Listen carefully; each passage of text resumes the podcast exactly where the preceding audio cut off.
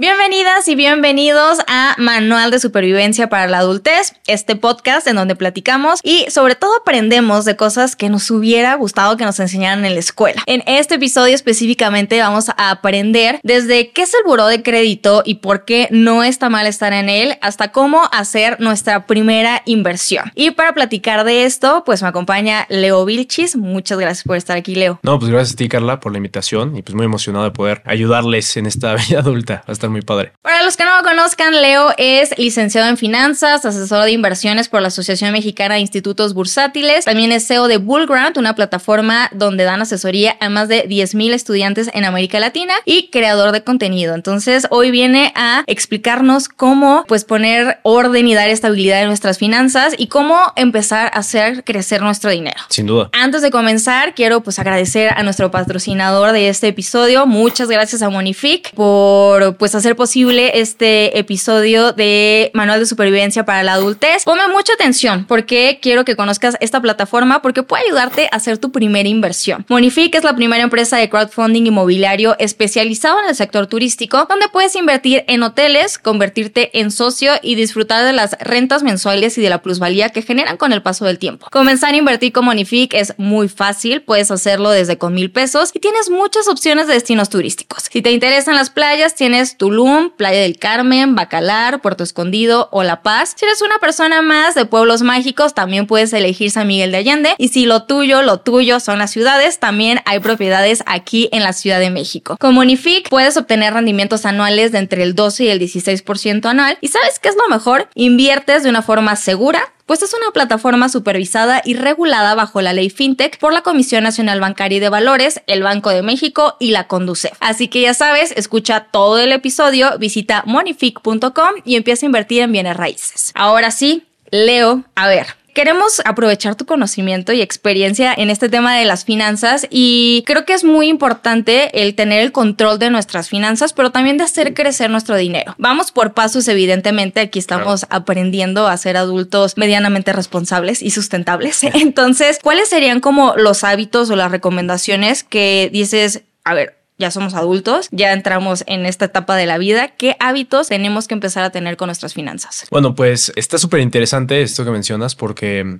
creo que, pues bueno, definitivamente en la escuela pues nadie te menciona temas del dinero, ¿no? Y es algo con lo que convivimos todos los días, pero que realmente muy pocas veces hablamos. Y creo que eso no solamente pasa en temas de la escuela, sino en general en América Latina. Hay una concepción muy mala con relación al dinero, ¿no? Está este estigma de que pues en la mesa no se habla de dinero o de que el dinero no crece en los árboles. O sea, como que varias frases que a fin de cuentas pasan una energía no tan positiva a tema de dinero o ya ser incómodo. Con mi cofundador de Bullground, justamente luego lo que bromeamos con amigos es, pues, ¿por qué no dices cuánto ganas? ¿No? O sea, no porque sea como para compararnos en temas de ingresos o algo por el estilo, sino incluso pues ahí te puedes dar cuenta si te deberían de pagar más en tu trabajo, o sea, como que te vas dando una idea y eso te puede dar pues más conocimiento de qué está pasando en la industria, ¿no? Sobre todo siendo la misma carrera. Pero siento que está muy mal como estigmatizado, ¿no? Por así decirlo, el dinero. Y pues bueno, justamente creo que un punto importante por el cual deberíamos de partir todos es primero hablar de dinero, hablar más de dinero, hablar más con la familia, hablar más con amigos, o sea, simplemente hay que ponernos a pensar cuántas veces han hablado de dinero, cuántas veces han hablado de inversiones, cuántas veces han hablado de pensiones, este, planes personales para el retiro, seguro, o sea, todo el tema financiero. Creo que muy pocas veces tocamos ese tema y cuando alguien lo quiere tocar, pues te empiezan a tirar. ¿no? De hecho, yo luego lo empiezo a platicar con mis amigos y se burlan de mí de que ya voy a empezar con mis temas y todo. Es la realidad. ¿no? Y ustedes, estoy salvando su eh, futuro. Exactamente, pero no lo valoran. pero bueno, aquí lo importante de eso es ese mal concepto que se tiene del dinero y de hablar sobre el dinero. Y luego la siguiente, creo que los latinos tenemos una muy mala organización con nuestras finanzas personales en cuestión de que muchas veces no sabemos ni cuánto ganamos. ¿Ya que voy con eso? O sea, tú tienes un sueldo, sueldo neto ya después de los impuestos, pero pues hay un aguinaldo, hay un fondo de ahorro, una prima vacacional, hay un bono y no sabemos realmente cuánto es lo que ganamos mes con mes. Lo que deberíamos de hacer es cuál es tu ingreso anual. Por eso en Estados Unidos pasa mucho, ¿no? O sea, te dicen, ah, un sueldo de 100 mil dólares el año. El año pero aquí es la quincena. Sí, pero ¿cuánto ganas al año? ¿Cuánto te pagan de tus bonos, de todo? Y si lo ves anualmente y luego lo divides entre 12, eso es lo que realmente estás ganando. Porque llega Navidad y vemos el aguinaldo o mayo, que son las regalías, y lo vemos como de que, ay, ya me llegó de que el regalito. Y pues no, es parte de tu sueldo es parte de tu sueldo y si no lo ves de esa manera, pues por eso estás con ese estrés financiero, ¿no? Porque gastas de más cuando no deberías de hacerlo, porque tienes esa falsa sensación de que tienes más dinero, pero no es así. Y justo de que llega y lo primero que, o sea, nos pica el dinero, o sea, es como de que llega el aguinaldo para los regalos, para el arbolito. Para... Pero no para ti, ¿no? Eh, sí. Hay un gran libro que se llama El hombre más rico de, de, Babilonia y lo que dice ese libro es que si viéramos el dinero como que siempre el 10% de todo lo que ganamos es para nosotros, o sea, para quedárnoslo, las cosas serían muy diferentes. Y ahí les va una reflexión, ¿no? Para todos los que nos están escuchando o viendo. Imagínense que ustedes pudieran recuperar el 10% de todo lo que han gastado en su vida. Ah, pues es una buena lana, ¿no? Seguro a muchos lo sacaría de ciertos apuros. ¿Y por qué no empezar a aplicarlo desde ahorita? Entonces es simplemente tener ciertos hábitos y empezar con poco, pero ya empezar a formar esos hábitos de, ok, ¿cuánto es lo que realmente gano? ¿Cuál es mi presupuesto de gastos? No estoy diciendo que seamos maniáticos en cuestión de un Excel y todo, hay que meterlo al Excel y ese tipo de cosas, pero te das una idea. Se puede, no hace daño, ¿eh? No hace daño. Pero el punto es tener una idea, ¿no? O sea, claro, em, empezar por eso. O sea, a ver, yo puedo gastarme lo mucho, por decir algo, 10 mil pesos al mes en cierto tipo de cosas y hasta ahí. Y si ya me pasé o sentí que ya me pasé esos 10 mil, pues ya no salgo ya empiezo a ser un poco más reservado en ese tipo de cosas o de gastos para quedarme en mi presupuesto mensual partiendo por ahí, tener mucha claridad sobre cuántos son tus ingresos mensuales, juntando todos los anuales, y cuántos son tus gastos y qué tipo de gastos tú tienes y de qué porcentaje se van dividiendo cada uno de esos gastos, es esencial para poder tener buenas finanzas personales. O sea, en esta recomendación que nos dices del hombre más rico de Babilonia, que habla del 10%, o sea, aquí el consejo sería, haz tu presupuesto anual divídelo entre 12 meses y después procura apartar ese 10% para ahorro personal. Exactamente. O sea, primero como un ahorro, ya después de ahí lo vas dividiendo como en diferentes sobres, que bueno, más adelante lo estaremos platicando, pero como clase 001 de finanzas personales es tener mucha claridad en, en nuestros ingresos, porque también pasa, por ejemplo, ¿no? Con una oferta laboral. Puede ser que a lo mejor el sueldo sea más alto, pero las prestaciones más bajas. Entonces, cuando lo anualizas, pues no es que ganes más dinero incluso ganas menos, pero te dejaste guiar por el sueldo quincenal o por el sueldo mensual en lugar de ver la imagen completa. Entonces es súper importante como tener muy bien todas las prestaciones que te da una empresa antes de definir a dónde vas a ir a trabajar. O sea, cada cosa que viene en tu contrato tenerlo muy en cuenta. O sea, deberías de saberlo así como te sabes las canciones de reggaetón, así porque te las sabes de memoria, ¿no? La letra, pues lo mismo. O sea, sabe de, de, memoria cuánto es lo que ganas al mes. Eso sería clave. Con todo, ¿no? Con tu fondo de ahorro, con tu con todo. ¿Qué con... estás? Súper importante, pero igual ahorita si quieres, platicamos de todos esos temas. Perfecto. A ver, bueno, ya tenemos ahí tres consejos muy puntuales. Hablar de dinero yo creo que también es muy sano. Sobre todo también como en el tema de que, bueno, la mm, disparidad en los sueldos entre mujeres y hombres. O sea, pues cuando nos vamos a dar cuenta si no estamos diciendo cuánto ganamos, ¿no? O sea, al final personas con el mismo puesto, con las mismas obligaciones y las mismas tareas y simplemente por ser distintos géneros, pues a uno se les paga más. Entonces hay que hablar y ahí vamos a ir descubriendo qué onda. Muy importante, Carla. O sea, creo que nos da mucha pena, ¿no? A veces Sí. O sea, como que te da pena tu sueldo, porque dices, no, pero es que si la otra persona gana más, incluso nos da pena exigir un aumento, pero hay que también tener maneras en las cuales los exiges y todos o los pides. Pero creo que es súper importante pues, también este concepto, ¿no? De la inflación.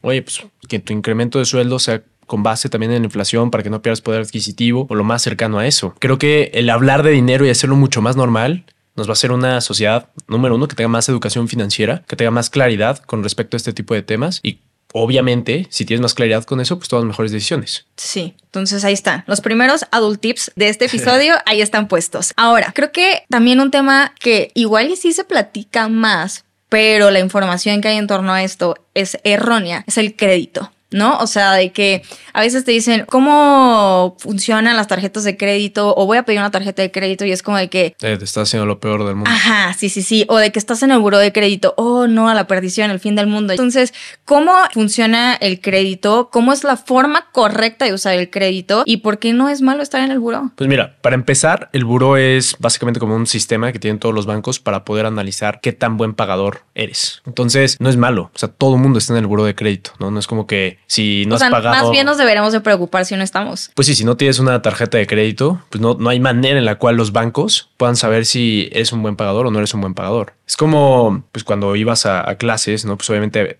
los profesores te tenían que calificar. Pues imagínate si no te presentabas a clases o no te presentabas a los exámenes, pues obviamente ibas a reprobar, ¿no? Entonces, pues es importante como estar presente, estar ahí y sobre todo tener una buena calificación, pues para que tengas acceso a mejores oportunidades, ¿no? Así como en la escuela te dan acceso a tener pues becas o irte a lo mejor de algún intercambio o ganarte algunos premios, algo por el estilo, pues bueno, lo mismo pasa cuando tienes un buen score crediticio porque vas a tener acceso pues a diferentes cosas, a recompensas, vas a tener acceso a lo mejor a poder cumplir más rápido tus objetivos financieros, ¿por qué? Porque puedes sacar un crédito hipotecario con una mejor tasa, entonces te va a salir el dinero más barato. Básicamente, aquí hay un punto muy importante que vamos a tomar en cuenta, o sea, con el tema del crédito. El buró de crédito es este sistema que tienen los bancos para justo saber tu capacidad de pago, o sea, qué tan buen pagador eres. Y va, si no mal recuerdo, de 400 a 700 y pico el score. Obviamente, entre más pegado estés a los 700, mucho mejor. Es como tu 10, por así decirlo. Se basa en diferentes elementos, el score crediticio, cuánto tiempo llevas utilizando créditos. Las tarjetas de crédito son un crédito revolvente. ¿Por qué? Porque cada mes pues, se reinicia, ¿no? Si lo pagas su totalidad, que ahorita platicamos de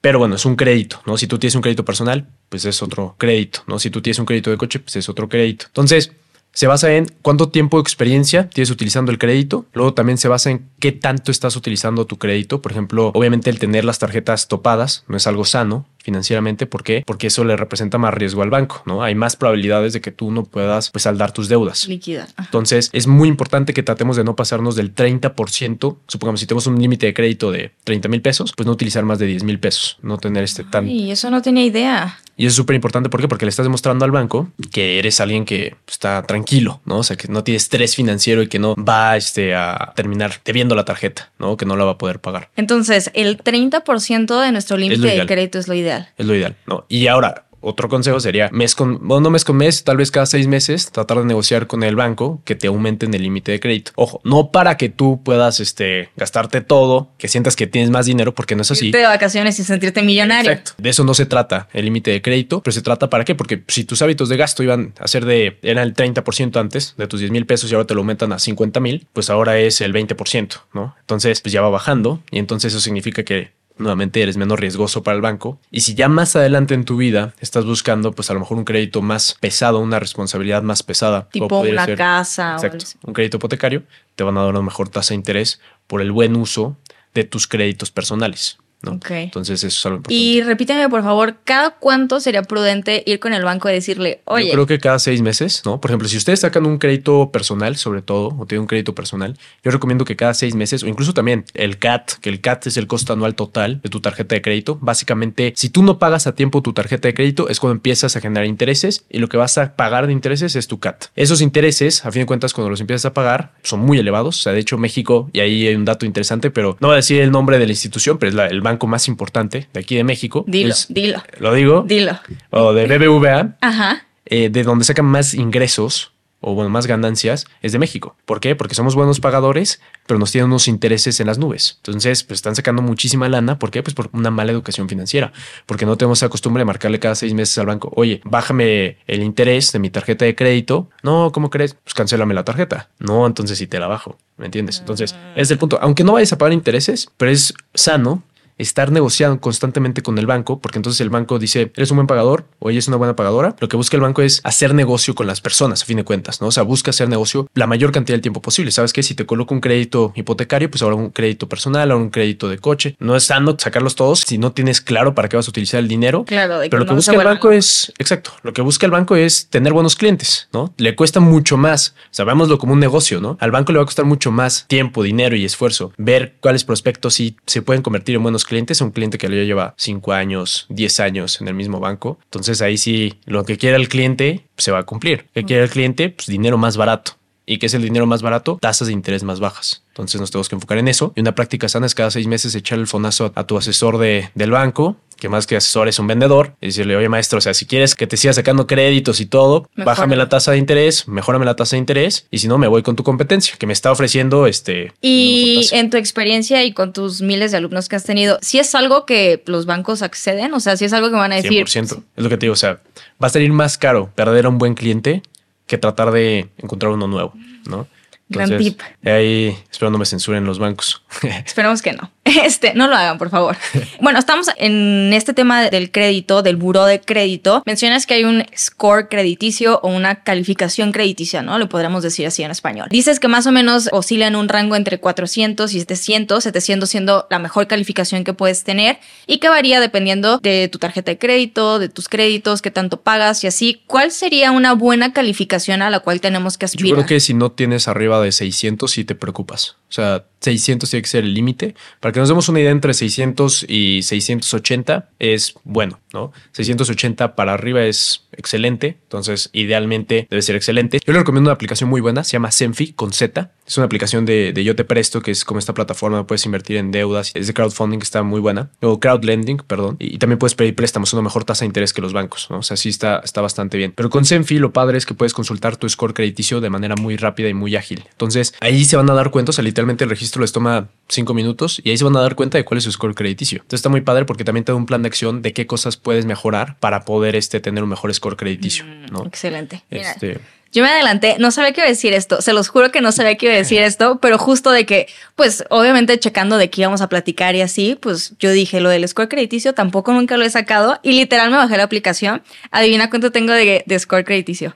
Yo creo que arriba de 650. 713. Bien, ¿Cómo lo felicidades. logré? No, no. sé. Así como ustedes están aprendiendo con estos temas, yo también estoy aprendiendo y literal me sorprendí muchísimo. O sea, yo, yo entré con muchísimo miedo. Háganlo, de verdad, es un gran ejercicio. Literal no les quita mucho tiempo. Y se actualiza, si no me recuerdo, cada tres meses. Entonces está bastante bueno. Ah, eso no sabía. Otro punto muy importante. A ver, antes, cada tres meses es sano de las consultas a buro, porque esto es algo muy importante. O sea, ustedes pueden saber, o sea, pueden hacer consultas a buro, pueden, puedes poner en Google consulta a buro, y entonces ahí va a ver, por ejemplo, si, que luego pasa, sacan créditos a su nombre. O sea, puede haber un crédito a tu nombre, a nombre de Carla, Que yo no lo saqué. que no sacaste. Entonces, pues están literalmente pues estafándote. Entonces, en ese momento tienes que ir, marcar y decirle al banco, oye, yo no saqué este crédito. tat". Se vuelve un, todo un trámite. O sea, hay pleitos legales grandes en eso entre el banco y la persona que se vio afectada de dos, cinco años que no se resuelve, ¿no? A fin de cuentas, pues se termina resolviendo a favor del cliente, ¿no? En la mayoría de las veces. Es nuevamente es esa práctica de, yo recomiendo cada seis meses se puede hacer esa consulta a buro de crédito, no más, no de tanto. Nos estás poniendo una agenda. Es- es pesado, es bastante Ya, ya semestral, ¿eh? O sea, cada seis meses hablarle al banco. Es cada seis meses. como ir al dentista, ¿no? O sea, lo ideal es ir al dentista cada seis meses, te hacen la limpieza y como que todo bien, o un chequeo médico, ¿no? Por lo menos dos veces al año, una vez al año como menos, Sí. y ver que todo está bien. Pues lo mismo, ¿no? Es como ir a tu chequeo financiero y que todo está en orden, que todo está tranquilo y sobre todo poder mejorar. Y son cosas que creo que muy poquitas personas hacemos. Exacto. Entonces, ok, ya, ya tenemos dos actividades que tenemos que ir procurando. Decías que la aplicación misma te hace como algunas recomendaciones de cómo mencionar tu score en caso de que tengan menos de 600 o que quieran aspirar a los 700. Igual también tú nos pudieras compartir como de que algunas buenas prácticas que podamos Sí, tener. Por ejemplo, si ustedes tienen una tarjeta de crédito y no han pagado la deuda, jamás se vayan a una quita, porque la quita es cuando ya el banco pues le da, no, ya no la deuda no la tiene el banco, sino que se la venda, no, no recuerdo cómo se llaman estas empresas, pero esta empresa pues ya básicamente es, es cobranza, ¿no? Entonces ya se la... como un buro de cobranza. Exacto, ¿no? Entonces van a estarte presionando y todo, y ya es cuando van a tu casa. O sea, ese tipo de cosas ya un poco más fuertes, ¿no? Entonces jamás tengan una quita porque eso sí mancha muy feo su, su score crediticio, ¿no? O sea, eso sí lo puede llevar a 400 y entonces, pues nuevamente te bloqueas, ¿no? Es como el estudiante que se acaba 5, pues no va a poder entrar a buenas universidades, no va a poder entrar, o sea, todo ese tipo de cosas, ¿no? Pues lo mismo pasa con los créditos y el sistema financiero, o sea, sí es muy riguroso con eso y tarda 5 años en que eso se pueda quitar del buró. Entonces son 5 años, ¿no? Es, es bastante tiempo. Lo ideal es marcarle al banco y decirle, oye, ¿sabes qué? Ahorita por mi situación financiera, por lo que estoy pasando, no tengo para poder pagarlo, pero sí lo quiero pagar. Vamos a renegociar y ver de qué manera te lo puedo ir pagando. Entonces, mucho mejor eso a una quita, ¿no? Definitivamente. O sea, nunca, o sea, traten de que esa deuda no se vaya del banco o idealmente, pues busquen, por ejemplo, créditos personales para consolidar todas unas deudas en un solo crédito personal con una mejor tasa de interés que la tasa de interés del- de la tarjeta de crédito. Y con ese crédito, pum, liquidas todas las deudas de las tarjetas para que no sea una bola de nieve y ya solo te enfocas en ir pagando poco a poco ese crédito personal, ¿no? Entonces, eso también es algo importante. Pero una vez háganlo, ¿eh? No vayan a sacar de que la, eh, la deuda de la tarjeta Sí, no, no y luego la deuda del crédito número uno y la deuda del crédito número dos. Ya se vuelve- Sí, no se me pongan creativos, nada más es una vez. Es para resolver lo urgente. Y también algo importante, ver, o sea, con el tema, esto es algo muy importante con, con los créditos. O sea, hay crédito productivo y crédito no productivo. ¿Qué es un crédito no productivo? Pues sacar un crédito para irte de vacaciones, sacar un crédito para comprarte una televisión, cosas que realmente no necesitas en este momento que tienen que ver mucho con estilo de vida. Pero un crédito productivo es, pues a lo mejor para poner un negocio, ¿no? O para poder comprar tu casa o para poder este, comprar una propiedad y rentarla, ¿no? Entonces, ese tipo de cosas que son créditos productivos, que a fin de cuentas te van a generar más ingresos, pues sí se pueden sacar los créditos y entonces te apalancas, estás apalancándote y con menos dinero estás sacando más dinero, ¿no? A fin de cuentas, y va a ser más sencillo poder pagar esa deuda, ¿no? O por ejemplo, sacas un crédito personal, ¿para qué? Pues justo para poder comprar todo el equipo, se arma el podcast y entonces con ese podcast vas obteniendo ingresos por patrocinadores, por monetización de, de vistas y todo eso y eventualmente va a ser sencillo el poder pagar el crédito y hasta te va a dar gusto poder pagar el crédito porque dices, wow, sea, eso me dio una base para poder construir y de aquí para arriba. Pero si no es un crédito productivo, se vuelve muy cansado de pagar porque pues obviamente lo estás poniendo de tu bolsa y de tus ahorros y ahí es cuando empiezan los problemas. Sí, claro, que hay una motivación detrás del dinero que estás recibiendo, pues lo hace también como quiero terminar de pagar. Exacto, ¿no? Entonces, yo lo que diría es, sí tenganle miedo al crédito, pero el crédito que no es productivo, y no le tengan miedo al crédito, pero el crédito que sí va a ser productivo, ¿no? Incluso pagar las deudas de tus tarjetas con tu crédito personal puede ser un crédito productivo porque ya te estás olvidando de pagar cuatro o cinco tarjetas que tenías topadas y eso va a ayudar a que tengas un mejor score crediticio. Entonces, son cosas que nos tenemos que enfocar en temas del crédito que sea como una palanca, literalmente. Verlo como una palanca para qué? Para poder llegar como un siguiente nivel en temas de nuestras finanzas personales. Me encanta. Enfóquense en lo productivo y yo creo que gran consejo. Ahora, justo tenemos deudas, tenemos créditos, pero queremos invertir. Y aquí me gustaría como que nos explicaras, estamos 2023, ¿cómo lo podemos hacer? desde cuánto dinero podemos invertir y al igual que muchos otros temas financieros hay mucho desconocimiento porque no se habla, porque no se educa y nos da miedo, o sea, lo que no conocemos nos da miedo. Entonces, ¿cómo podemos pues dar ese brinquito para decir, voy a empezar a invertir y voy a empezar a hacer crecer mi dinero? Claro, aquí va un punto muy importante, ¿no? O sea, entonces en nuestras finanzas personales tenemos ingresos, gastos y de ahí tenemos un flujo, ¿no? Es como si fuera un negocio. Un negocio tiene ingresos de sus ventas, ¿no? Y después tiene gastos, que puede ser parte operativa, parte de a lo mejor este, la renta, ese tipo de cosas, comprar más insumos y termina un, un flujo, una utilidad, pues nuestras finanzas personales tienen utilidades y eso es el ahorro, lo que conocemos como ahorro. Entonces, por eso es súper importante, ¿no? O sea, ¿qué pasa si un, negocio no tiene finanzas claras? Pues va a tronar. ¿Qué pasa si una persona no tiene finanzas claras? Va a tronar, definitivamente. Entonces, primer paso, pues si ya se tiene claridad de ingresos, pero claridad total, o sea, que cuando te preguntan cuánto te pagan de aguinaldo, cuánto te pagan de fondo de ahorro, cuánto ganas mensualmente, sepas decirlo hasta con centavos, entonces tienes claridad. Si no, no tienes claridad. Más o menos ganas, no, no es más o menos, maestro. O sea, ¿cuánto realmente ganas? ¿Cuánto es lo que tú tienes? Y los gastos lo mismo que lo tengas igual muy claro. De ahí ya tenemos el flujo. Y el flujo, dentro en Bullground, nosotros a las personas que asesoramos, les hablamos de las capas de inversión. Y vamos a ver las inversiones como estructuras, ¿no? Dime, Carla, si tú alguna vez has visto que, por ejemplo, un edificio se construya primero por la decoración de interiores. O primero pongamos el azulejo del baño, ¿no? Primero pongamos los pisos de madera o el mármol de la cocina antes de poner la obra gris, ¿no? Antes de poner los ladrillos, antes de poner las varillas, antes de poner el cemento. No, pues este es un cochinero, luego ya no sirve lo demás. Exactamente, ¿no? Entonces, pues lo mismo pasa con las inversiones, ¿no? Muchos se quieren ir primero a cripto, ¿no? Muchos se quieren ir primero a acciones y se hace un cochinero, como bien dijiste. Pues lo mismo. ¿Qué pasa si, por ejemplo, ¿no? O sea, viene un temblor aquí en la Ciudad de México que, tiembla muchísimo, ¿no? Pero no hay una estructura sólida. Pues se cae el edificio. Pues también hay temblores financieros. Ya lo vivimos con las recesiones, ya lo vivimos con las crisis, ya lo vivimos en el 2008, los que están más grandes, pues en el 94, que fue algo brutal aquí en México. También, por ejemplo, ahorita con la pandemia, ¿no? O sea, cuántas personas no se vieron afectadas porque no tienen una estructura, o sea, una buena base financiera. Entonces, ¿cómo tenemos que ver las inversiones? Por capas. ¿Cuál es la primera capa? Lo que dirían todos, el fondo de emergencia. Ahí entra primero. Si tú no tienes un fondo de emergencia, o sea, si tú no tienes liquidez para que si dejas de tener ingresos por completo durante por lo menos tres meses, puedas seguir viviendo, que vas a andar viendo acciones, que vas a andar viendo cripto, que vas a andar viendo lo que sea, lo que vas a andar viendo bienes raíces. Primero pon tu fondo de emergencia. Pones ese fondo de emergencia que idealmente 3 a 12 meses. ¿De qué depende de 3 a 12 meses? 12 meses, pues por ejemplo, ya puede ser una persona, no una familia que tenga pues sus hijos, no a lo mejor dos hijos, estén pagando un crédito hipotecario, estén pagando colegiaturas, alimentación. Pues imagínate si no tienes un fondo de emergencia por lo menos 12 meses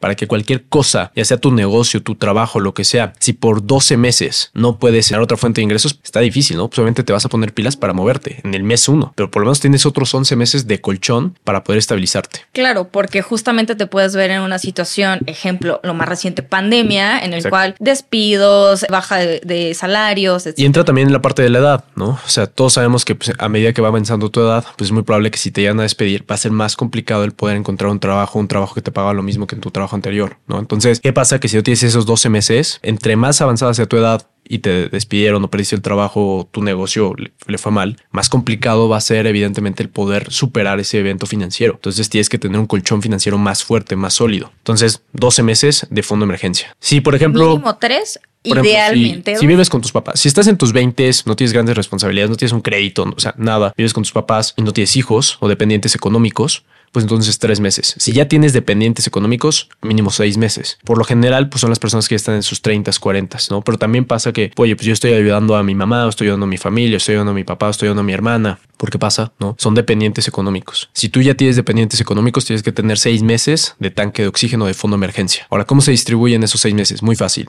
Un mes de tus gastos mensuales fijos lo tienes que tener en tu cuenta de banco, no más. ¿Por qué? Porque eso es lo que tú vas a tener de liquidez, ¿no? Ante cualquier emergencia, pongamos algún choque, supongamos alguna multa, algo que haya pasado, ¿no? Como un gasto inesperado, tú tienes la liquidez para salir a tu banco y tener efectivo y pagarlo o hacer una transferencia y ya quedó. Después, todo lo demás se tiene que invertir en algo que se conoce como renta fija. La renta fija es deuda gubernamental, le prestamos dinero al gobierno. El más conocido son los CETES. Entonces ahorita están muy de moda los CETES, que están pagando 12% y todo. Mucho ojo porque eso no va a durar para siempre. Y más adelante si quieren puedo platicar de eso, pero el punto es, eso de los CETES lo que nosotros buscamos que este fondo de emergencia no es generar riqueza, buscamos preservar el poder adquisitivo. ¿Qué es eso? Por lo menos estar a la par de la inflación, inflación. ¿no? Entonces que no pierda valor tu dinero. Para eso se puede invertir, por ejemplo, en UDIBonos, en Bondía, en CETES. Yo recomiendo que la mitad del fondo de emergencia se tenga liquidez diaria. Entonces, en CETES directo en la plataforma pueden invertir en Bondía y literalmente cuando lo transfieren, de hecho, de manera automática se invierte en Bondía.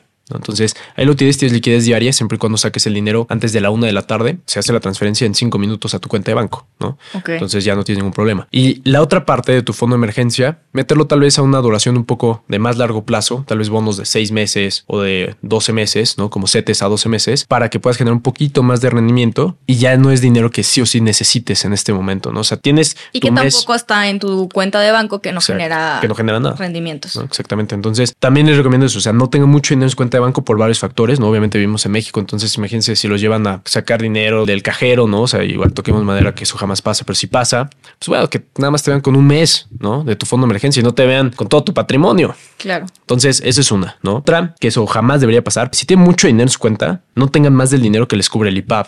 El IPAB es el Instituto para la Protección al Ahorro Bancario, ¿no? Y desde el 94 se creó por la crisis y te va a cubrir con hasta 400 mil UDIs que es equivalente a 3 millones de pesos, casi 3 millones de pesos. Entonces, 3 millones 100 mil pesos en tu cuenta de banco y quiebra el banco, pues esos 100 mil pesos ya los perdiste. Entonces, si vas a tener más de 3 millones de pesos en una cuenta de banco, abre dos cuentas de banco, ¿no? Que para empezar, no deberías de tener 3 millones en tu cuenta, a menos de que tus gastos mensuales, el gasto de un mes sea de 3 millones, pues pudiera ser. Pero si no, no tiene ningún sentido que ahí tengas tanto dinero en tu cuenta de banco. Tiene que estar invertido, tiene que estar trabajando, ¿no? Y aparte, si ya llegaste a tener 3 millones de pesos, pues sí. vamos a trabajar. Claro, sí, sí. Exactamente. Entonces, si vas a tener más de 3 millones de pesos, una cuenta tenés en dos. O sea, habrá una cuenta acá en un banco y luego en otro banco. Porque, a ver, o sea, si quiebra uno, pues te cubre el IPAB y el otro no quiebra. Si quiebran los dos, ya es muy complicado. O sea, ya México estaría en una completa crisis financiera, ¿no? O sea, en una gran depresión. Muy difícil que un banco aquí en México quiebre, pero aún así, si va a quebrar, es muy difícil que dos quiebren y por lo menos así, pues ya estarías blindado, ¿no? Entonces, eso es la primera parte. Después, esa es la primera, la capa, la capa número uno, el fondo hago, de emergencia. Hago un, un, breve resumen para que no se nos vaya la onda, porque aquí, mira, yo estoy tomando notas de todo. Entonces, la primera capa, fondo de emergencia,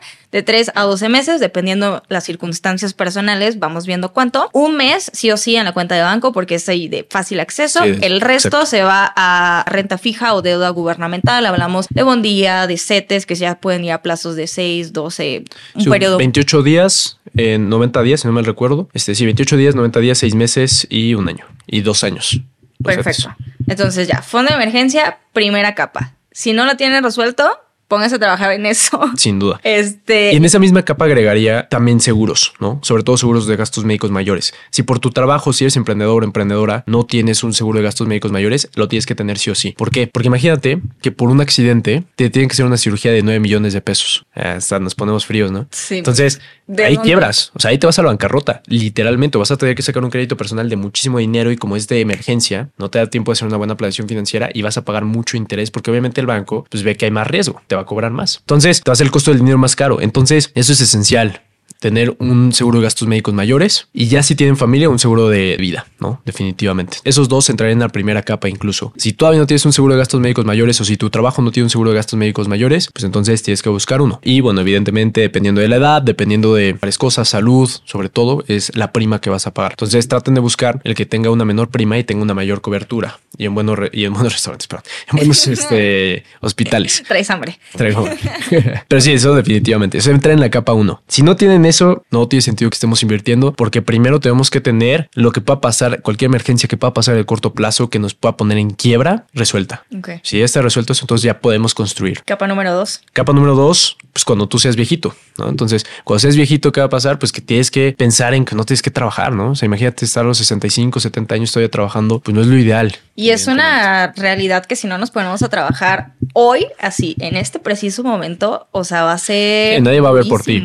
Claro, e incluso hay estudios que a mí me vuela la cabeza como de que leer esto, que muchos millennials, que pues ya estamos así como entre los 30, 40 años más o menos ahorita, pues obviamente el mundo en el que nos tocó vivir es distinto al de generaciones como nuestros papás, nuestros abuelos y tal, y pues también el acceder a un patrimonio es mucho más difícil en términos financieros, hablando pues sí de los salarios a los que tuvimos acceso, de todo este tema, y muchos de los millennials o de esta generación aspira a que lo cuiden sus hijos. Es como de que, ay, ya yo no me voy a ocupar de, de, de mí cuando sea viejito, ahí mis hijos verán por mí. Híjole, qué preocupante porque no son responsabilidades que hay que estar... Sí, los hijos no se traen al mundo para que te cuiden de viejito, ¿no? Definitivamente. Y pues tampoco no sabemos qué va a pasar después. O sea, al final sí es algo que nos tenemos que ocupar urgentemente de qué vamos a hacer con nuestro retiro, ya sea que seamos asalariados y tengamos el afore y empezamos a hacer más aportaciones o tengamos un PPR, me parece que PPR, se llame.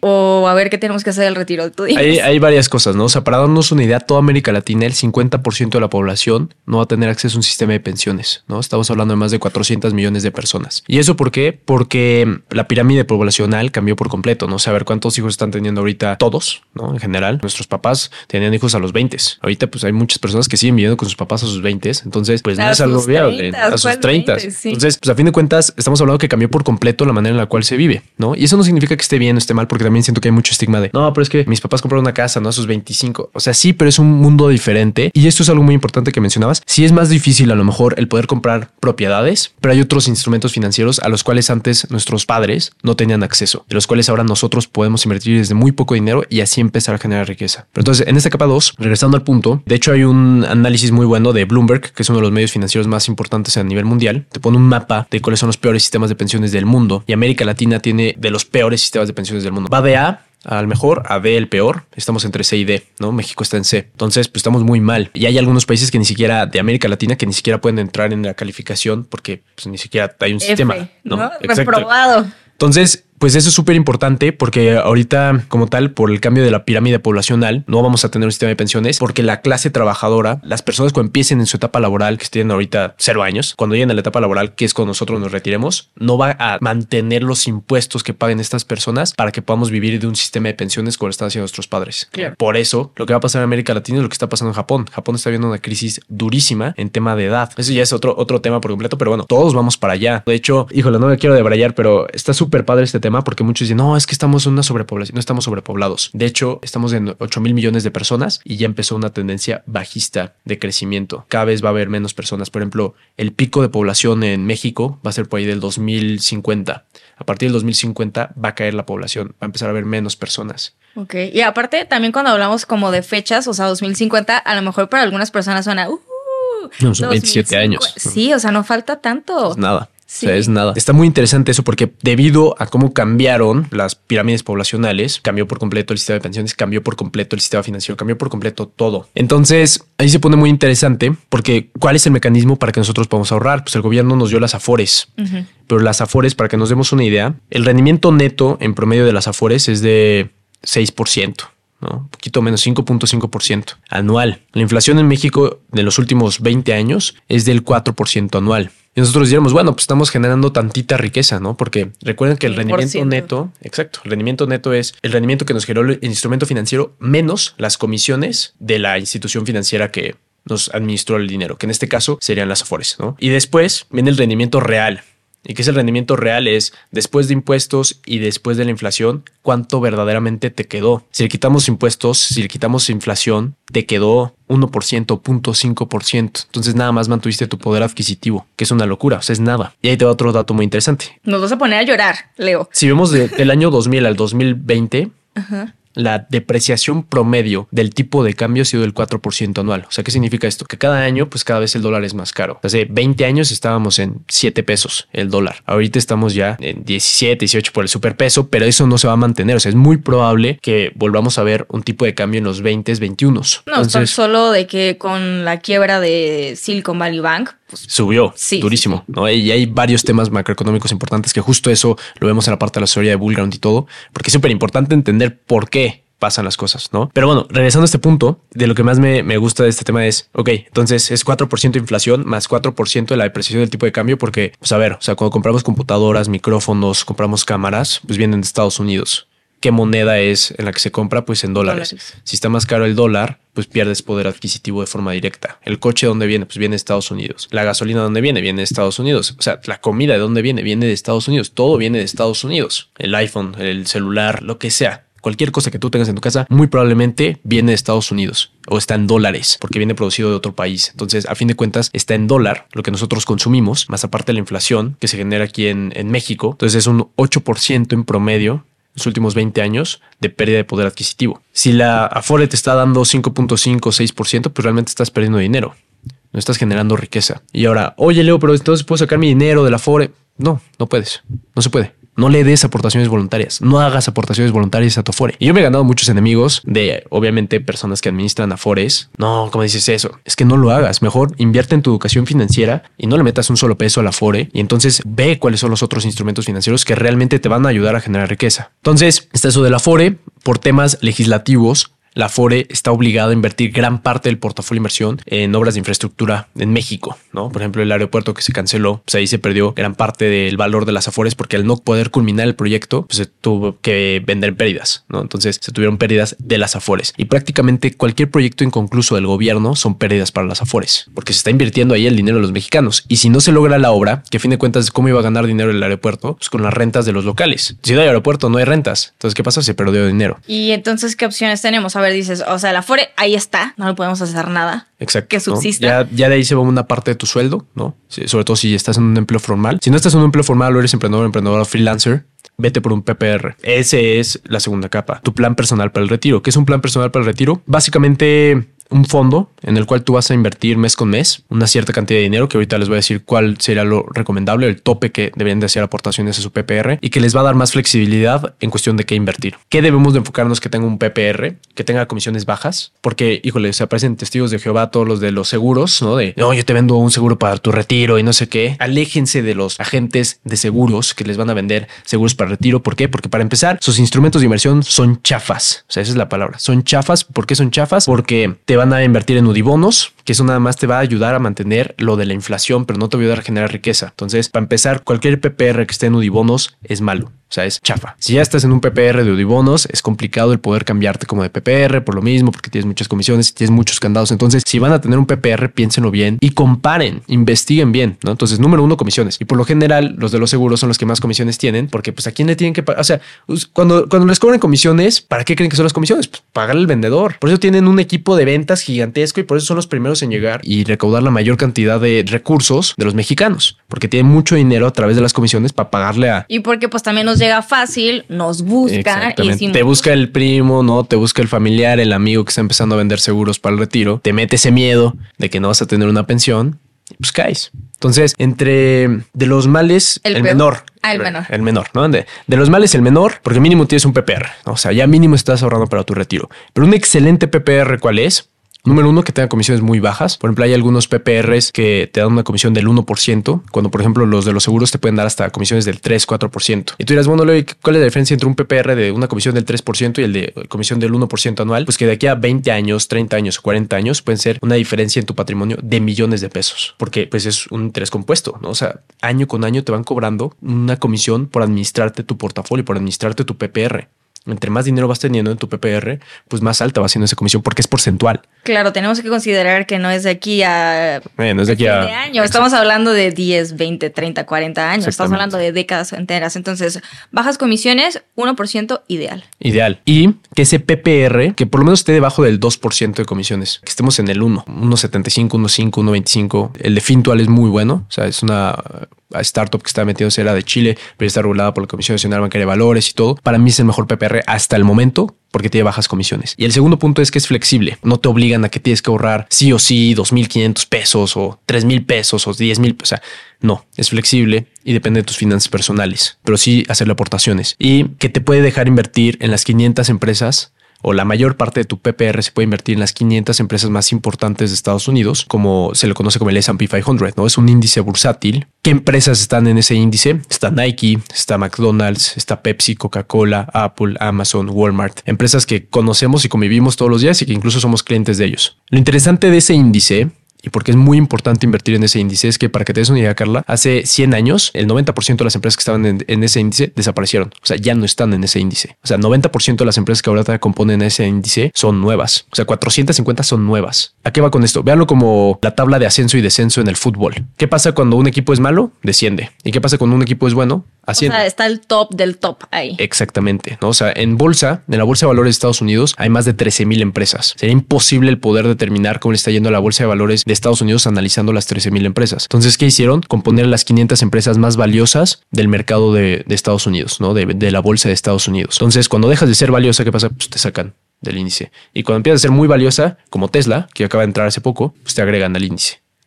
Eso que hace que los rendimientos de las empresas que están siendo perdedoras porque dejaron de innovar, porque a lo mejor hicieron algún fraude, ese tipo de cosas, se salen. Y las que sí hicieron las cosas bien, se agregan. Por ejemplo, para darnos una idea, Enron fue la empresa de mayor valor en el año 2000 dentro de la, de la bolsa de Estados Unidos. Entró en un fraude y se fue, pero esa empresa se fue a cero. Entonces, si tú hubieras invertido solo en Enron, pues tu inversión se hubiera ido a cero. Pero en el S&P 500, pues era una de 500 y aunque era la más valiosa, ni siquiera le hizo cosquillas. Me explico. Entonces, diversificas, que eso es diversificación. Diversificas el riesgo de todas las empresas en las 500 mejores y cuando dejan de ser las 500 mejores, simplemente se salen y se entran nuevas prácticamente cada año. Y eso es lo padre. Entonces, segunda capa, el retiro. O sea, ya tenemos dominado fondo de emergencia.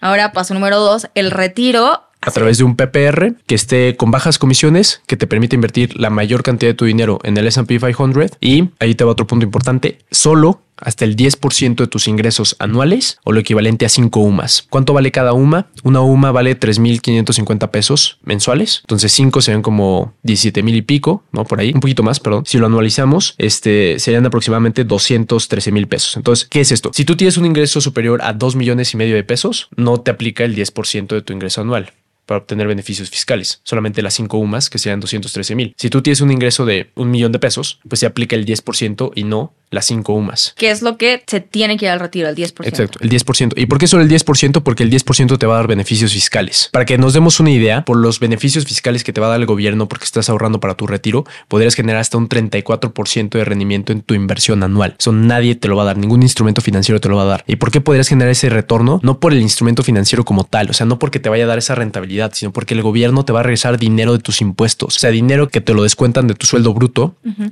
de ahí te lo van a dar, te lo van a regresar por estar ahorrando para tu retiro. Entonces, aprovechas lo mejor de dos mundos. Aprovechas el invertir en el SP 500 y aprovechas que el, gobierno te va a regresar dinero. Y ese sí es un verdadero hack financiero y no las afores. Porque además, si estás invirtiendo en el SP 500, tu inversión está dolarizada. Entonces, ¿te acuerdas de ese 4% que perdías? Pues ahora lo estás ganando porque tu inversión está en dólares. Si cada año en promedio se deprecia un 4% el tipo de cambio, pues entonces tú estás ganando eso. También otra cosa, jamás inviertan en PPRs que solamente estén en dólares. Los dólares o los euros o en general cualquier moneda o divisa no se debe ocupar como un mecanismo de inversión. Debe ser de cobertura para cubrirte a lo mejor de algún riesgo financiero o algo por el estilo, pero jamás como inversión porque no es una inversión productiva. Una inversión que es invertirle en algo que sí tiene un poco de riesgo o genera riesgo, pero que te va a dar rentabilidad como empresas, ¿no? Inviertes en acciones de empresas, te conviertes en dueño de acciones de las empresas y obviamente el valor de la empresa conforme vaya haciendo bien las cosas va a ir subiendo a lo largo del tiempo. ¿Por qué? Porque genera más ingresos, tiene más ganancias y eso es lo que le da valor a la empresa, como Tesla. O sea, Tesla antes iba muy mal porque iba arrancando, poco a poco fue evolucionando, fueron innovando y ahora ya se están convirtiendo en la empresa más valiosa de coches a lo largo de 10 años. Entonces el crecimiento fue exponencial porque asumiste un riesgo al invertir tu capital en un negocio. Entonces es un punto importante y esa es la segunda capa. Ok, perfecto. Entonces, retiro, ya pongamos manos a la obra si no lo tenemos. Ya escuchamos el PPR, las características que debe de tener. Ahora, vámonos a la tercera. Vamos a la capa 3. La capa 3, antes de irnos a temas de acciones y ETFs, que ahorita de cierta manera ya invertimos en ETFs, pero esto ni siquiera nos debe hacer cosquillas. ¿Por qué? Porque estamos hablando de que desde que ya 20 años, 30 años, 40 años, entonces tienes el tiempo suficiente para que el mercado continúe creciendo. O sea, no te va a importar si viene una crisis, no te va a importar este tipo de cosas, porque va a estar haciendo aportaciones mes con mes. Eso va a suavizar, por así decirlo, las caídas y la tendencia va a ser alcista, ¿no? Se espera que sea alcista. Ahora, con la parte de la tercera capa es invertir en instrumentos financieros que te generen ingresos pasivos. Ahora, ¿por qué es importante hacer esto? Supongamos una persona que gana, por decir algo rapidísimo, un ejemplo, 10 mil pesos al mes. Entonces ganas 10 mil pesos al mes, ahorras el 15%, entonces 1.500 pesos al mes. Y si tú esos 1.500 pesos al mes lo inviertes en instrumentos que te generen un ingreso pasivo mes con mes, o sea, que te den dinero sin la necesidad de que tú tengas que trabajar, el siguiente año no vas a ahorrar el 15%, vas a ahorrar el 16%. Y luego el siguiente año vas a ahorrar el 18%. Y luego el siguiente año 23%. Y luego el siguiente año el 30%. Y así te vas. ¿Por qué? Porque por estar invirtiendo mes con mes en instrumentos financieros que te generen flujo de efectivo, cada vez tu flujo, que veíamos los ingresos menos gastos, es tu flujo mensual de efectivo,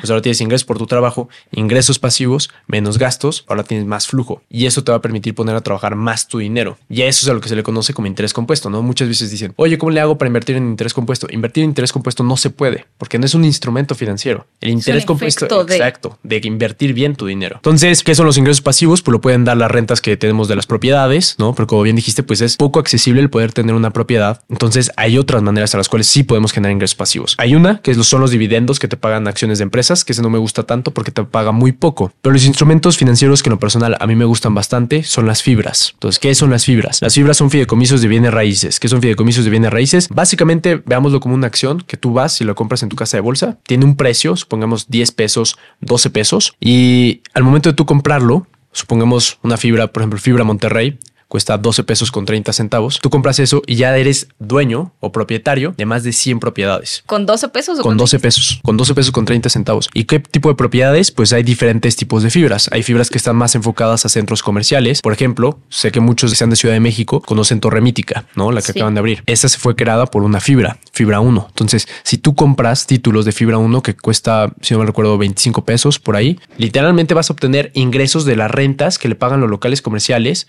a fibra 1. Ok. ¿Y cómo podemos invertir en fibras? Sí.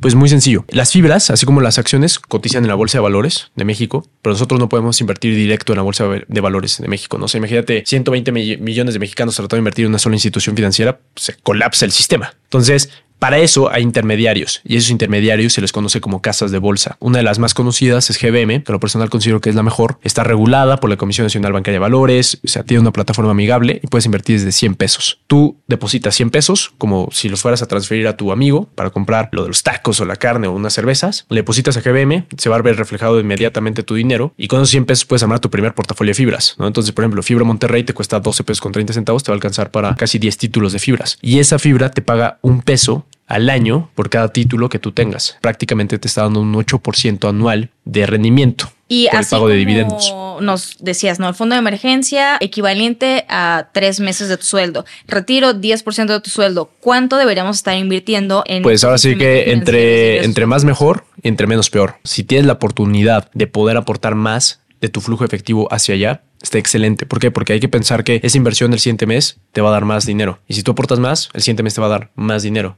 y más dinero, y más dinero, y más dinero, y más dinero, ¿no? Pongámoslo muy sencillo. Tú compraste un título y te va a pagar un peso, entonces ¿Qué pasa si al mes, al mes siguiente compras otro título? Ya tienes dos títulos y al año ya no te va a pagar un peso, te va a pagar dos pesos y luego tres pesos y así te vas. Y entonces eso empieza a ser tus ingresos pasivos. Entonces es un instrumento financiero muy accesible para tener exposición, sobre todo ahorita con tema de New Shoring, se viene lo de la planta de Tesla. Pues necesita infraestructura, se necesitan bodegas que tengan que rentar estas empresas transnacionales a, las fibras. Y entonces se pone infraestructura, se renta y tú obtienes, para, para que nos demos una idea, está súper padre la parte de fibras porque por ley el 90% de las utilidades de las fibras se tiene que repartir entre los accionistas. O sea, tú al momento de comprar un título de la fibra y eres parte del fideicomiso, me explico. Entonces, sí o sí, el 90% de la utilidad va para ti, ¿no? O sea, se reparte entre todos los, los, títulos que haya. Y otra cosa, el gobierno, como tú estás apoyando que haya infraestructura en el país, ya sea edificios para oficinas, centros comerciales, hoteles o naves industriales, bodegas, tú estás apoyando para que haya más infraestructura, para que haya más inversión extranjera directa, ¿no? Atraer empresas transnacionales, automotrices, para que vengan y pongan sus producciones acá. Entonces, por eso te da ciertos incentivos fiscales, ¿no? Ciertos beneficios fiscales, como cual, ahorita platiqué del dividendo, ¿no? O sea, que te va pagando una renta, por así decirlo. Ese es del 8%. Pero además la fibra puede subir de valor. O sea, puede pasar de 10 pesos a 20 pesos, supongamos. Si pasó de 10 pesos a 20 pesos, tú no pagas impuestos de esa ganancia que tú obtuviste por tu dinero. ¿Por qué? Porque entras en ese beneficio fiscal que por estar apoyando la infraestructura del país, no tienes que pagar ese tipo de impuestos. Perfecto. Está muy bueno. A ver, entonces ya nos hiciste una recomendación, GBM, chequenla. Vámonos a la capa número 2 y luego a la capa número 1, ya para finalizar. Bueno, la capa número 4 y 5 ya son muy sencillas, ¿no? O sea, tú tienes... Ah, es que yo lo hice al revés, perdón. Pero sí, de la capa 4 y 5, tú tienes tus ingresos pasivos por las fibras, luego de los ingresos pasivos de las fibras, ese dinero lo vas a invertir ya en acciones y ETFs que a lo largo del tiempo pueden tener una ganancia de capital. ¿Qué es una ganancia de capital? Subir de 100 pesos a 200 pesos en 5 años, ¿no? Por decir un ejemplo. Entonces, ¿qué pasa cuando tú inviertes de tu flujo mensual, ¿no? De tu ahorro directo acciones que muchas veces vemos minusvalías, ¿no? Ahorita Tesla cripto que llegó a caer 60, 70%, pues te asustas. Pues en lugar de que te asustes, pues primero ten una capa que tú tus ahorros lo metas ahí, te va a dar dinero y ese dinero, ese ingreso pasivo, ya lo inviertes constantemente en este tipo de inversiones. Entonces, si cae Tesla o si cae Nvidia o si cae alguna acción en específico de manera agresiva, pues el siguiente mes vas a poder invertir más y vas a poder invertir más y vas a poder invertir más. Y entonces vas a hacer lo que se conoce como dollar cost averaging, que es básicamente el ir comprando como se vaya moviendo la acción a lo largo del tiempo y si es una buena empresa, si es una buena acción, si es un buen ETF, que un ETF, para resumirlo rapidísimo, es justo lo que hablamos del S&P 500, eso es un ETF, ¿no? O sea, Un índice que junta a muchas empresas. Exacto, a muchas empresas como una canasta, veámoslo como una canasta de huevos, tienes muchos huevos, en lugar de verlo como huevos, pues ahora tienes acciones de empresas, como ese tipo de paquetitos, ¿no? O huevos, los huevos también están caros. también están caros. Puede ser una buena inversión, hubiera sido una gran inversión. Entonces, pues así tienes las, las acciones, ¿no? Y estos ETFs también se pueden dividir por industrias. Hay ETFs de biotecnología, de ciberseguridad, de inteligencia artificial, ahorita que está sonando mucho, energías renovables, ETFs del sector financiero. Entonces, depende de cuál es la industria que a lo mejor te interese más. Puedes comprar esos ETFs y tener exposición al crecimiento de la industria en general. Puedes tener ETFs, por ejemplo, de empresas de la India. Si la India va a ser, dicen que va a ganarle a China en cuestión de ser la segunda potencia mundial, pues ese crecimiento que tengan las, las empresas de la India Te va a te beneficiar. va a beneficiar. Pero entonces, en lugar de poner primero en exposición o en riesgo tus ahorros, primero lo pones en fibras, que las fibras es muy difícil que algo les pueda pasar. Y si algo les pasa, venden todas las propiedades que tienen y te liquidan. Entonces es como literalmente vendieras tu propiedad. ¿Me explico? Entonces tienes como ese salvavidas. Y esos ingresos pasivos los inviertes en este tipo de instrumentos financieros y a lo largo del tiempo pues vas generando una ganancia. Entonces tienes ganancia por los dividendos de las fibras, tienes ganancia por lo que vaya creciendo, pues aquí las acciones y ETFs. Y ya por último, en la última capa, vienen las inversiones alternativas. ¿Qué son inversiones alternativas? Pues invertir en cripto, invertir en startups, ¿no? Que son empresas que pueden crecer muchísimo en poco tiempo. Por ejemplo, Uber, Airbnb, Spotify eran startups que iniciaron hace muy poco tiempo y ahorita pues ya incluso cotizan en bolsa. Entonces imagínate el retorno de inversión para las personas que invirtieron en una etapa muy temprana en Uber. Coleccionables como obras de arte, bolsa, relojes, estampas, tarjetas de béisbol, coches, ¿no? Entonces las inversiones alternativas son última capa. ¿Por qué? Porque son las que necesitan más tiempo para madurar. Y si tú sacas tu dinero en ese momento, cuando de las inversiones alternativas por una emergencia financiera, muy probablemente van a estar mal posicionadas. O sea, no puedes tener tanta liquidez fácilmente como si en tu fondo de emergencia. Es algo que va a estar ahí para cuando estar sea ahí. el momento indicado. Lo y esperas usar, que sea pero- como un, un big shot, ¿no? O sea, sacarla del parque, hacer un home run, pero con poco de tu capital, porque entonces no estás asumiendo tanto riesgo, si estás expuesto a un riesgo positivo, ¿no? O sea, de que si le va muy bien, pues te fue increíble. Y si le va muy mal, no te quita el sueño, no te va a dejar Tienes sin otras, casa. otras cuatro capas que Tienes te otras cuatro capas. Exactamente. ¿no? Entonces velo de esta manera. Tu fondo de emergencia para las emergencias, literal. El plan personal para el retiro, para el retiro. Es tu red de seguridad para que cuando seas viejito no te pase nada. Este, los ingresos pasivos para incrementar tu flujo mensual de efectivo y entonces más adelante sí puedas vivir de tus inversiones. Si tú vas poco a poco con esta estrategia, por ejemplo, empiezas con el 15%, en 10 años, más del 50% de tus ingresos totales va a provenir de ingresos pasivos. Entonces está muy bien, porque si te quitan tu otra fuente de ingresos, estás estable. Y después inversiones en ganancia de capital, ¿para qué? Para generar más riqueza, ¿no? Incrementar tu patrimonio. Ya por último, las inversiones alternativas. Para que ya Eh, digas que eres un magnate. Exactamente. sí, literalmente. ¿no? Pues sí, ya no cualquiera invierte en coches, en obras de arte. O sea, ya Está muy estamos interesante hablando porque de hay- niveles. Hay plataformas que ya lo empiezan a fraccionar. O sea, puedes invertir creo que desde 100 dólares. Hay algunas en Sí, pero tenemos otras cosas, otras cuatro cosas. Primero que lo primero. primero. Primero lo ¿no? primero. Ya para finalizar, pues nos da como miedo el tema de las inversiones, pues porque justamente pues nadie nos ha explicado cómo funcionan, a quién acercarnos. Aquí tú ya nos soltaste de que varios nombres que espero que hayan anotado y que se vayan a buscar, ¿no? El, el tema de las fibras con GBM, también nos diste de que un PPR, o sea, de que los CETES, Bondía, o sea, ya. Nombres y guías ya tenemos por dónde empezar a buscar. Obviamente, pues también les recomendamos que ustedes investiguen comparen, ¿no? Y que tomen la mejor decisión para su bolsillo, para su cartera, para sus finanzas. Pero también en el mercado existen muchísimas estafas, ¿no? Yo creo que es algo como que nos frena en seco y que decimos de que, ay no, mejor así mi dinero ahí de que en la cuenta de banco que yo lo estoy viendo y que estoy aquí con mi celular y lo puedo checar. O sea, ¿cómo podemos evitar caer en estas estafas que pues abundan? Mira, número uno, hay yo creo que unas cinco red flags ¿no? importantes con el tema de estafas. Número uno, que no estén regulados. No digo que haya fondos de inversión que no están regulados y que sean buenos, pero ya es una red flag, ¿no? Y por lo general un fondo de inversión que no esté regulado y tú le pasas tu dinero es porque conoces a la persona que está creando ese fondo de inversión.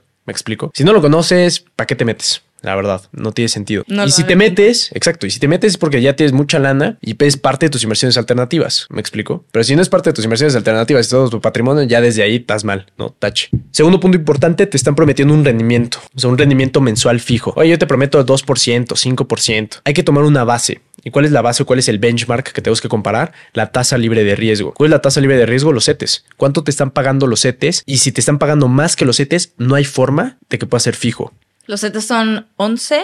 Ahorita está en, depende del tiempo, pero pone tú entre 11 y 12. Ok.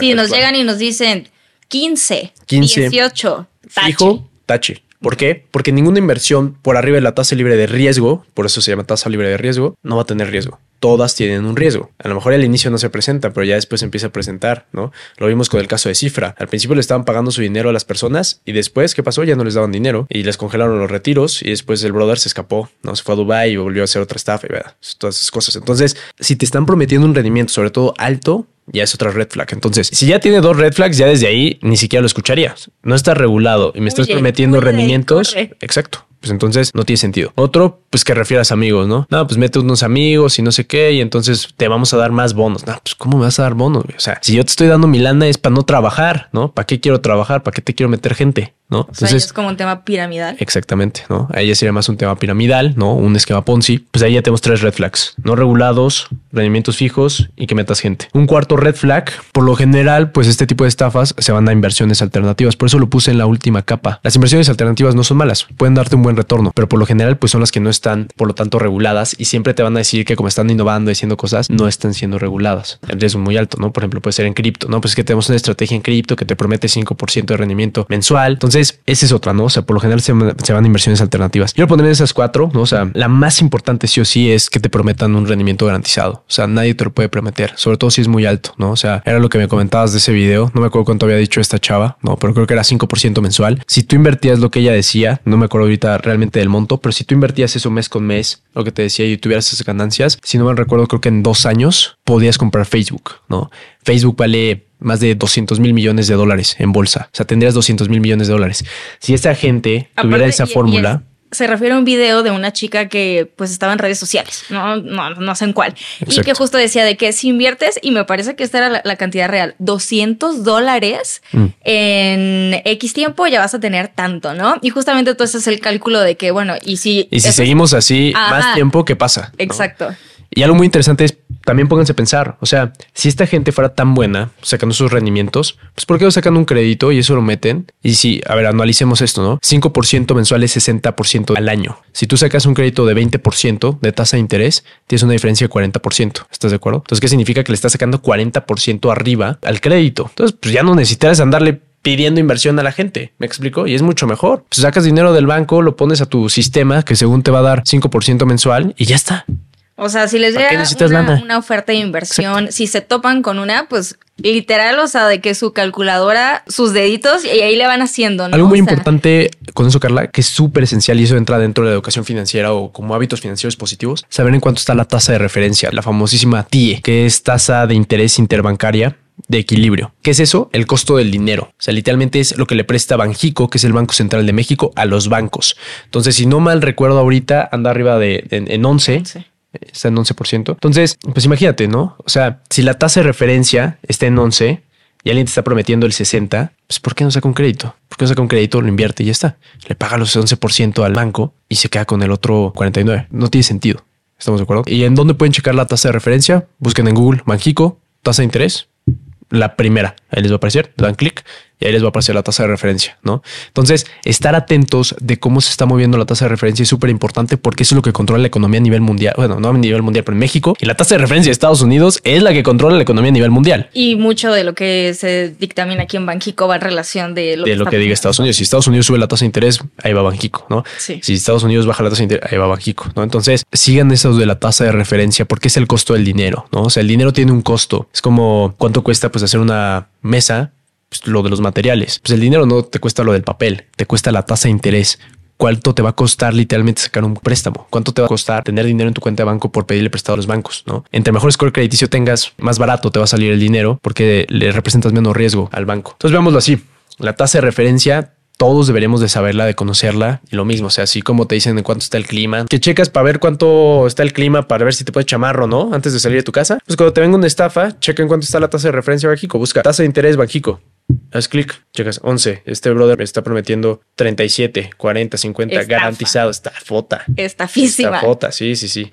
Perfecto. Pues muchísimas gracias, Leo. Creo que pues sí nos llevamos una buena tarea el día de hoy. Ahí acuérdense, cada seis meses estarle al banco, estar también checando su score crediticio y pues nada, ponernos a trabajar en estas cinco capas de inversión que si, a ver, si logramos llegar a la quinta, o sea, exitazo rotundo, ¿ok? Vamos una por una, no hay prisa, aquí es onda de aprender, de irlo implementando en nuestra vida y pues como decía Leo, ¿no? O sea, empezar a hablar de dinero, que no nos dé miedo y empezar a preguntar, ¿no? O sea, no tiene nada malo porque pues no saber cuánto gana la otra persona o por qué no preguntar inversiones, familiaricémonos con todos estos temas porque al final pues nos puede traer como muchos beneficios y si no lo hacemos nosotros, nadie lo va a hacer por ti. Entonces, un consejo final con el que te quieras despedir, Leo. Sí, rapidísimo. O sea, algo que de hecho estamos trabajando en Bullground que les puede ayudar bastante. Hicimos una app que es como un Duolingo financiero. Ahí te voy a pasar la liga, Carla, para que pues, la puedas poner y todo. Es totalmente gratis la aplicación. O sea, son preguntas, o sea, un mini quiz, si lo quieres ver así como preguntados. No sé si alguna vez lo sí, jugaste. Sí, sí, sí, sí. Y que aprendías, ¿no? O sea, no sé, aprendías cuando este, se cayó el Imperio Romano, lo mismo. Pues lo mismo. O sea, todos estos conceptos van a estar dentro de esa app. Es completamente gratis y la creamos con el propósito de que más gente sepa de este tipo de temas. Y si le dedicas cinco minutos al día, vas a aprender más. Y si eso lo haces constantemente, te va a ir bastante bien. Está muy padre porque además vas ganando bull coins por cada pregunta correcta que tú ganes o obtengas. Y esos bull coins con nuestros aliados estratégicos vamos a buscar qué puede hacer para que te ganes un concierto, ¿no? O sea, los bull coins los cambies por las entradas de un concierto o un viaje o unos tenis o una cena o ir al cine gratis, ¿no? Nunca haber sido ñoño sonó tan bien. Exactamente. pues está increíble, ¿no? Y sobre todo que vas a poder evitar errores que eso sí te va a costar dinero. Acá nada más te va a costar dedicarle tantito tiempo que si le dedicas a TikTok, a Instagram, que no le dediques 20 minutos al día para que estés ahí nada más esté aprendiendo sobre temas súper importantes. Creo que, o sea, vale totalmente la pena, ¿no? Y hay algo que también hicimos es que te limitamos a seis quizzes y ya no puedes usar más la app, ¿no? Entonces hasta el día siguiente la puedes volver a usar. Para que te quedes con ganas y regreses. Para que te quedes con ganas y para que también valoramos tu tiempo, ¿no? Como dirán, el tiempo es dinero, entonces pues lo mismo, o sea, sabemos que pues, ya, o sea, ya aprendiste lo de hoy, mañana nos vemos y es otro día y listo. Va a estar muy padre y estoy seguro que les va a ayudar bastante a mejorar su conocimiento financiero. Perfecto, pues ahí está, busquen la aplicación. Se va a llamar Smart Money. Smart Money. Ok, e igual en la descripción, si nos están viendo en YouTube, aquí en la descripción del video va a estar. Si nos están viendo en otra red social, pues vayan a YouTube a buscar el link o pueden buscarlo directamente en su tienda de aplicaciones, Smart Money. ¿Y cómo encontramos las redes sociales de Bullground? Arroba BullgroundMX y mis redes personales arroba LeoVipa. Igual nos pueden mandar un mensaje si quieren una asesoría financiera de 30 minutos y con mucho gusto lo podemos hacer. Es gratis la primera sesión. Pero algo padre también y que ya sería mi, mi consejo final es, a ver, o sea, cuando queremos bajar de peso, subir de peso, vas con un especialista, es el ¿no? Cuando quieres mejorar tu dentadura, pues vas con el dentista. Cuando quieres diseñar una buena casa, pues vas con el arquitecto, ¿no? Pues cuando quieres diseñar tu plan financiero, una buena planeación financiera, vas con el asesor financiero. Creo que también el normalizar eso, el asesorarnos en temas de dinero, porque muchas veces lo queremos hacer solos, porque además es que me da miedo decir mis números y todo. Si vas con un asesor financiero que está certificado y que verdaderamente es profesional, se te va a quitar todo ese pesadez que tienes en los hombros porque vas a tener claridad, ¿no? Y si este podcast te dio claridad, definitivamente ve con nosotros, agenda 30 minutos gratis, platicamos y vemos en qué te podemos ayudar, que estoy seguro que te vamos a poder ayudar en bastantes cosas. Ese es mi consejo.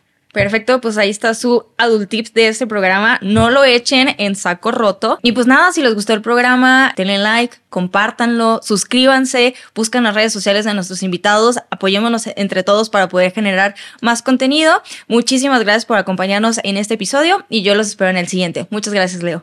No, gracias a ti.